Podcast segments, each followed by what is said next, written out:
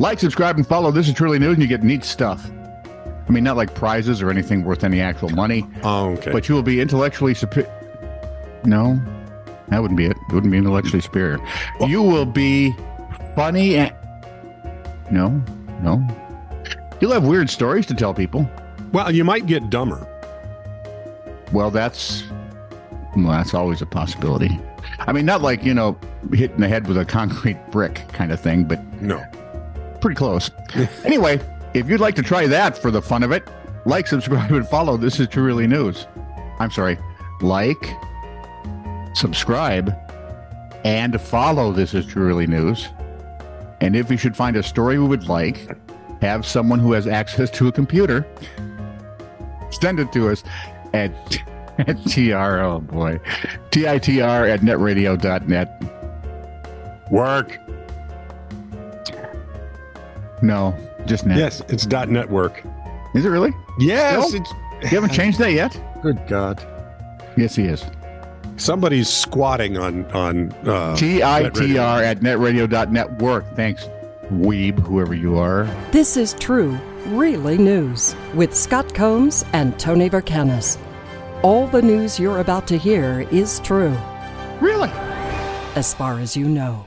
Derek Pryor of Aldershot, Surrey, bought a motorcycle way back in 1973 for 150 pounds.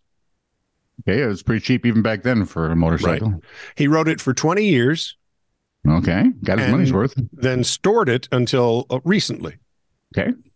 The motorcycle in question was a 1931 Bro Superior SS 100 or Brow, I suppose. I have no idea what that is, but okay. Well, it was nicknamed the Rolls Royce of motorcycles back in the 30s, Hubba hubba zoot zoot. right? Regarded as the world's first superbike. It had a cape. Does it have a cape? Tell me it has a cape. the Superior had a top speed of 130 miles an hour. Ooh, in the 30s, that would zip along.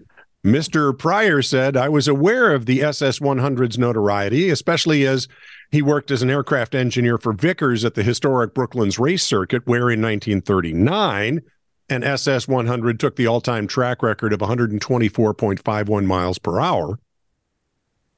I mean, less than six miles per hour off its top speed. Quick bike. And they're built well. So, yep. So he put the bike up for auction. You want to just take a guess at what it went for? I do. It went for way more than $150. 1,900 times more.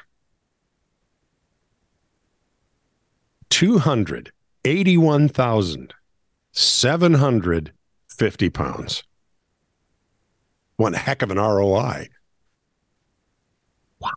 Yeah, but you got to wait 50 years to collect the money. So, you know, Yeah, I'm not There's that, that. patient. yeah, me either. I want that turnaround in like three days. and I don't want the motorcycle. I'd prefer three hours. Yeah. Well, I could just leave it sit there. I'm sure There my you go. son or somebody would get hurt on it before then. German police, not known for their frivolity, say a 51 year old man who was left tied up in the woods when a sex game went awry had a rather lucky escape after a cyclist and hunter heard his screams for help. Luckily, there is no full frontal nudity in this story. Okay.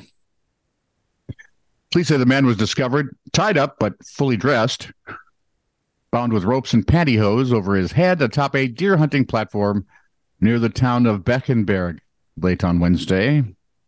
Didn't he know? A, sa- didn't they have a safe word? I mean, I'm not sure that Like- that was part of it. Farfignugan or something? Think of think of I think the sca- the word would scam might have been the word. Ah, ah, ah. That's my thought. okay. Let's follow. Yeah. In a statement, police say the man appeared to have been tied up by a woman he met online. After she tied him up, the woman received a phone call, fled the woods, and left the man behind in a rather helpless state. According to police, the 51 year old told officers that he had a box cutter on him for such situations, but seemed to have underestimated the woman's bondage skills because he was unable to reach the knife. And honestly, cutting utensils are really useless if you can't actually reach them. Mhm. But the man was unharmed, I expect slightly embarrassed. Ah, in this day and age, maybe not, and refused to provide information about the woman's identity. because he's hoping to see her again. You know it's true. Oh my lord. Police have, I'm guessing that's, I mean, come on. What guy wouldn't? If it wouldn't have been for that phone call, he was in for wooded bliss. Bli- bliss in the woodlands. Listen, I am so there's proud of n- you. no way around that. I think Please Swedberg's evolve- right. There's no joke on the table that you won't pick up. Well, don't leave it on the table.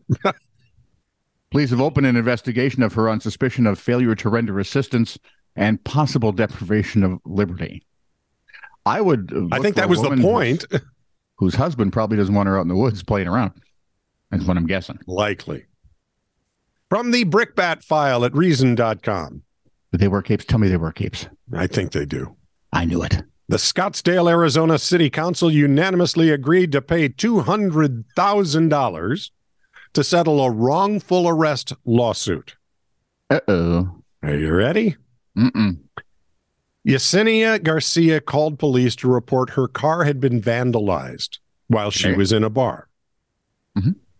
When officers got there, they began to treat her as a suspect in a hit and run that had been reported nearby about a half hour earlier. Okay.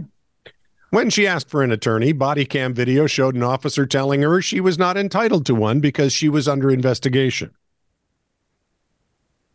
Straight one.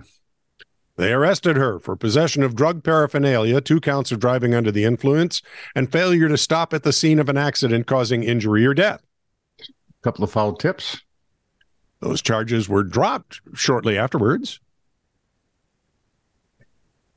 Garcia's attorney said that security video from the bar's parking lot showed her car parked at the time of the hit and run.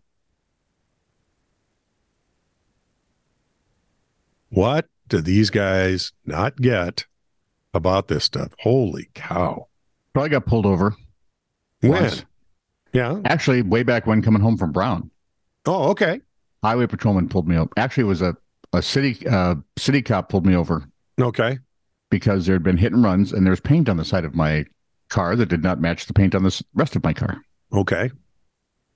So he pulls me over, explains what's going on. I said, "So, listen, when you take some paint samples here, you'll know there's a difference, right, between car paint and paint that used to be sitting on the door frame in my garage." Oh yeah, they took my name and number and address, and off they went. And I never heard from them again. That would be a way to do it. sure. Or Sure. maybe, I don't know, check her alibi before you start acting stupid. Of course, really? Who And else? it would cost it cost the police department to or the city two hundred thousand dollars. want- Yeah, they have money for that. They set it aside. It's just Because in this stupid. day and age, yeah, whether honestly, whether you're, you whether they bring up a frivolous suit or Yeah. a real one, it's going to Hardly cost the tell. city money. Yeah, yeah, yeah. true. So, are you eager for another nude bike ride through the city of brotherly love? Bicycle, bicycle, Well, yes or, it's bicycle. a really simple question: yes or no. no. No, me either. I can't figure out why anyone would be. Well, which means you have to wait till August anyway for the next Philly naked bike ride. Yay! There are there is no way that so far anything here sounds fun. Organizers of the annual jaunt to promote fuel conservation and positive body image. Oh Lord. Said they are holding the August 26th starting location and route under wraps and will disclose them before Oh, the sure, they'll clothe that, but not the people. Well, they're going to keep it like under wraps until the day before, so they don't have gawkers. They're gonna have gawkers. I've seen some of the previous bike riders. Yeah. sort of discreet. Right. Again, there was no full frontal nudity in this story. Yeah, Um, doggone it. but yeah, I don't want to be gawking. no, I hear body painting's a thing at that deal. pre. I hope so. Previous rides have zipped past sites that include Independence Hall, the U.S. Mint, Liberty Bell, Philadelphia Museum of Art. That's where. That's all the steps Rocky goes Yep. Up. the 2020 ride was called off because of the coronavirus pandemic. Oh, I They would have been outdoors. You thought it was. Listen, this is the one time I'm happy the coronavirus stopped something.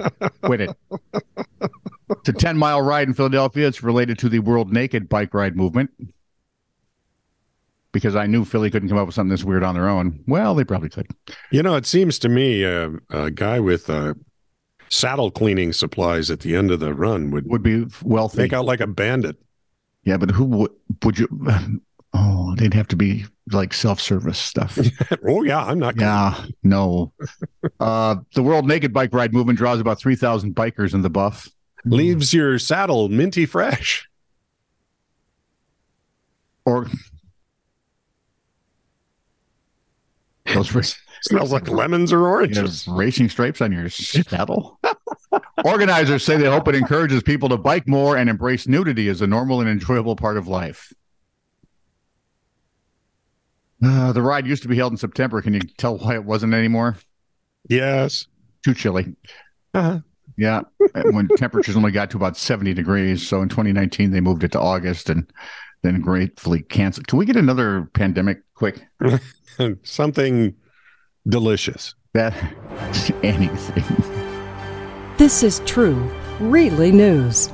Send email to TITR at netradio.network.